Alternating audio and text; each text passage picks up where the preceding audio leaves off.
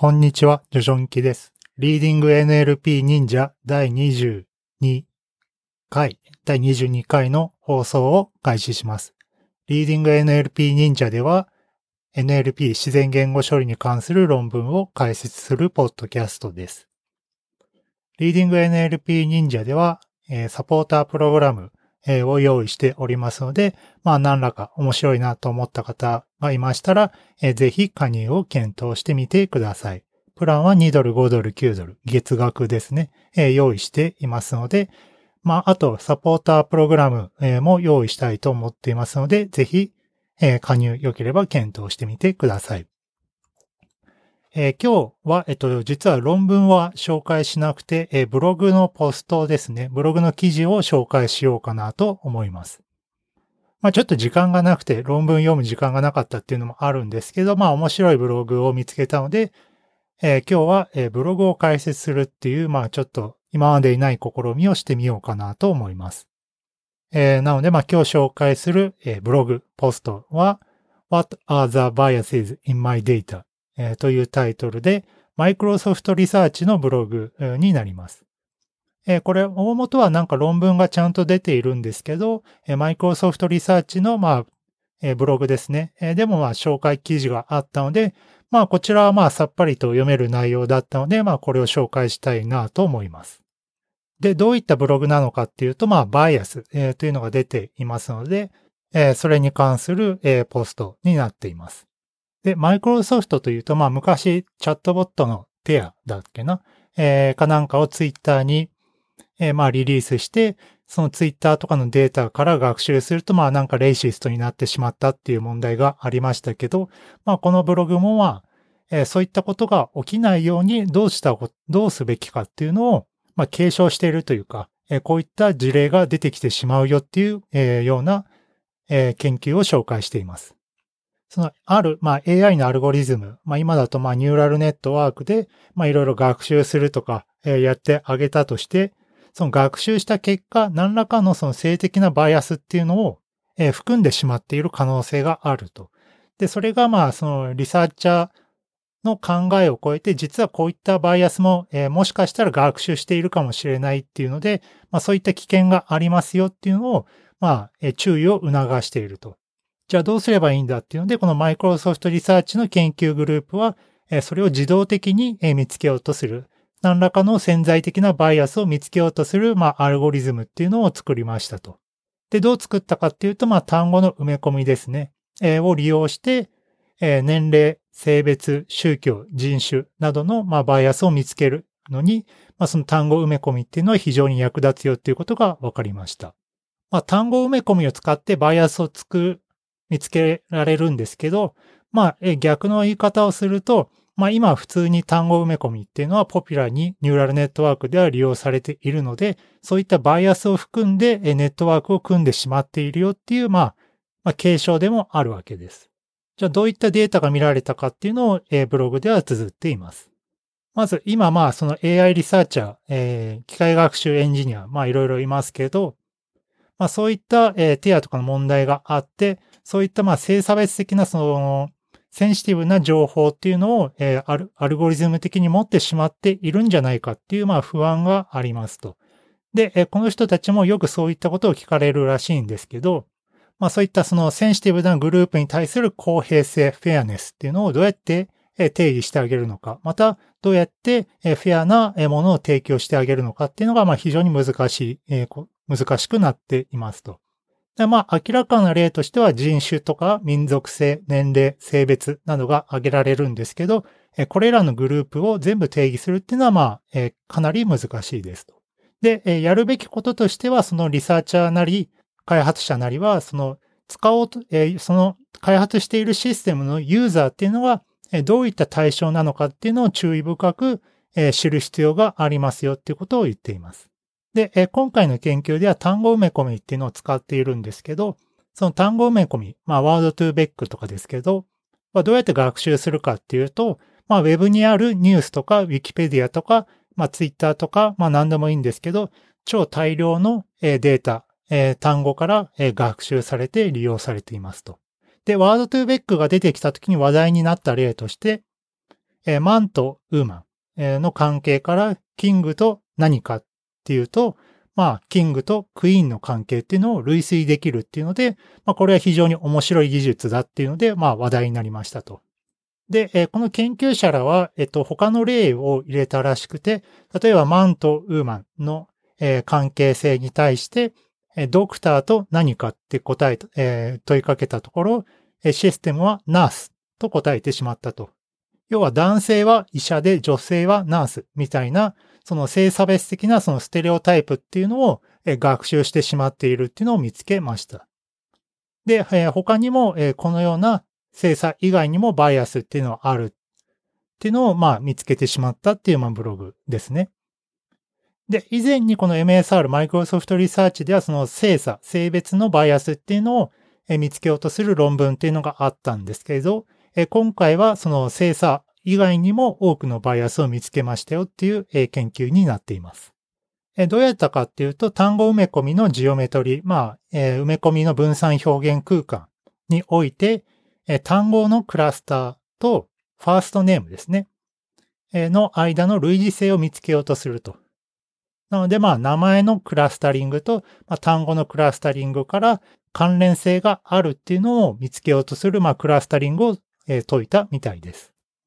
で、これによって宗教、民族、年齢、人種などのグループを見つけて、多くのバイアスっていうのを確認しましたっていうのが、テーブル1、最初の例に載っています。ここでは Google ニュースで学習したワード2ベックを利用しました。で、クラスターとして、12個の名前クラスター、ファーストネームのクラスターを出しています。で、データの元では、US 政府、アメリカ政府からなので、まあ、アメリカにいる、人々の、クラスタリングに該当します。で、人種などの比率も載っていて、黒人、ヒスパニック系、アジア系、白人っていう風に、まあ、4種で、まあ、それぞれ割合が違うクラスターっていうのが確認できます。まあ、ヒスパニックに多いクラスターだったり、まあ、なんかユダヤ系のクラスターだったりっていうのが、まあ、名前から分かってしまうっていうのがあります。まあ日本だとまあそんなに、えー、一種混合な感じではないんですけど、まあアメリカだとまあ、えー、多くの人種っていうのがいるので、こういった、まあなかなか興味深い結果が出てくるのかなと思います。で、これはワードトゥーベックの、独自の問題かっていうとそうでもないらしくて、ファストテキストとかグローブっていった他のアルゴリズムで得た、単語埋め込みでも似たような結果になったみたいです。で、えー、テーブル2にそのグループとその単語のクラスターですね、えー、を見てみると、結構、えー、ひどいというか、まあ、攻撃的、オフェンシブな、えー、関連性っていうのを見つけてしまっているっていうのがあります。まあ、例えば、まあ、犯罪系だったり、えー、性差別的なことであったり、えー、何らかのその女性的な、その、まあ、ステレオタイプ的な表現と、えクラスター、その名前クラスターとまあ関連性があるっていうのを見つけてしまっているっていうので、まあ単語を見てみる限り、まあ結構ひどい単語とか、えー、多くあるっていう印象があります。これとその名前っていうのを紐付けてしまって、えー、学習してしまっているっていう問題が、まあ、確認できます。で、次にテーブル3には、えー、他にもいろいろなバイアスっていうのを見つけていて、まあ、食品関連だったり、犯罪関連、職業関連、えー、そういったものと、えー、各クラスターの、えー、単語ですね、えー、を見ていて、で、さらに、えっ、と、実験の詳細は書いていなかったんですけど、まあ、クラウドソースを使って、まあ、一貫して、え、バイアスがある。何らかのその差別的なバイアスがあるっていうのを発見したっていうのがオレンジ色のセルで塗りつぶされています。まあ、食品関連だと、まあ、こういう人たちは、まあ、なんか、その文化、宗教とかの、まあ、伝統料理とかの名前があったり、まあ、もっとひどいのは犯罪系の単語、まあ、その強盗とか殺人とか、そういったものと関連付けられているようなクラスターもあって、まあ、なかなかひどい結果になっているなっていうのが確認できます。で、こういったバイアスを持った学習、えー、事前学習した単語埋め込みとかを使ってしまうと、まあ、多くの問題で、あ、多くのアプリで問題を起こす可能性がありますよねって言っていて、例えば、えー、プログラマーの履歴書とソフトウェア開発者の求人っていうのを賢くマッチさせるっていうのを機械学習で学習させましたと。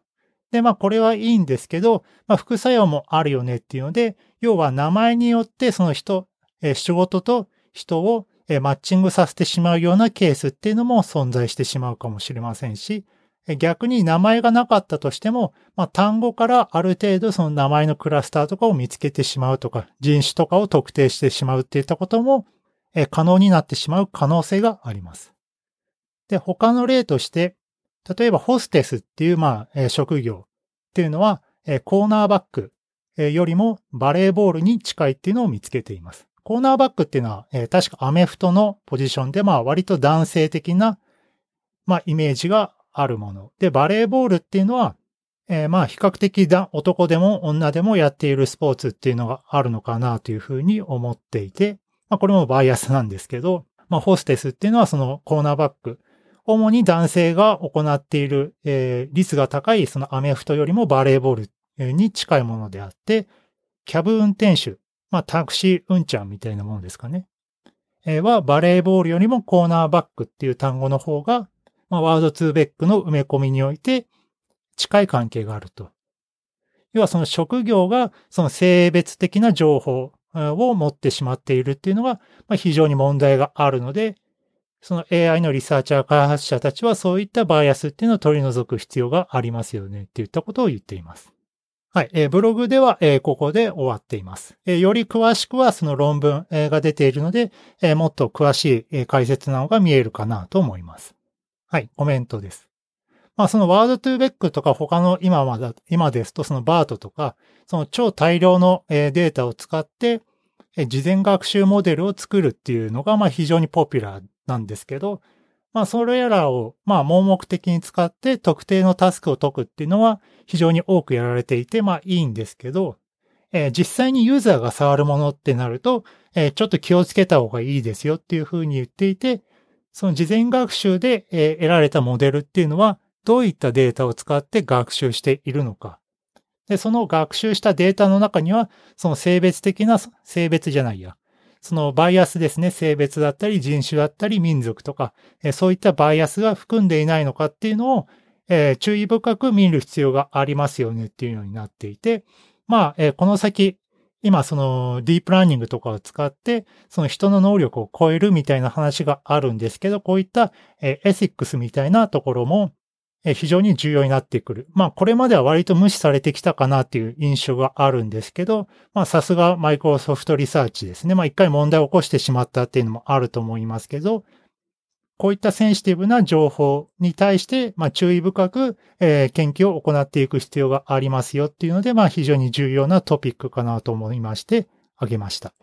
はい。えー、今日紹介した、えー、ブログですね。えー、は、えー、いつものリポジトリではなくて、AI ポストノーツっていうリポジトリを作りましたので、まあ、そこのイシューに載せています。まあ、たまにはブログを紹介するのもいいかなと思いまして、まあ、ちょっとまあ、えー、このこう、えー、機会があれば、えー、似たような取り組みを、えー、このポッドキャストでもやっていこうかなと思います。はい、それでは。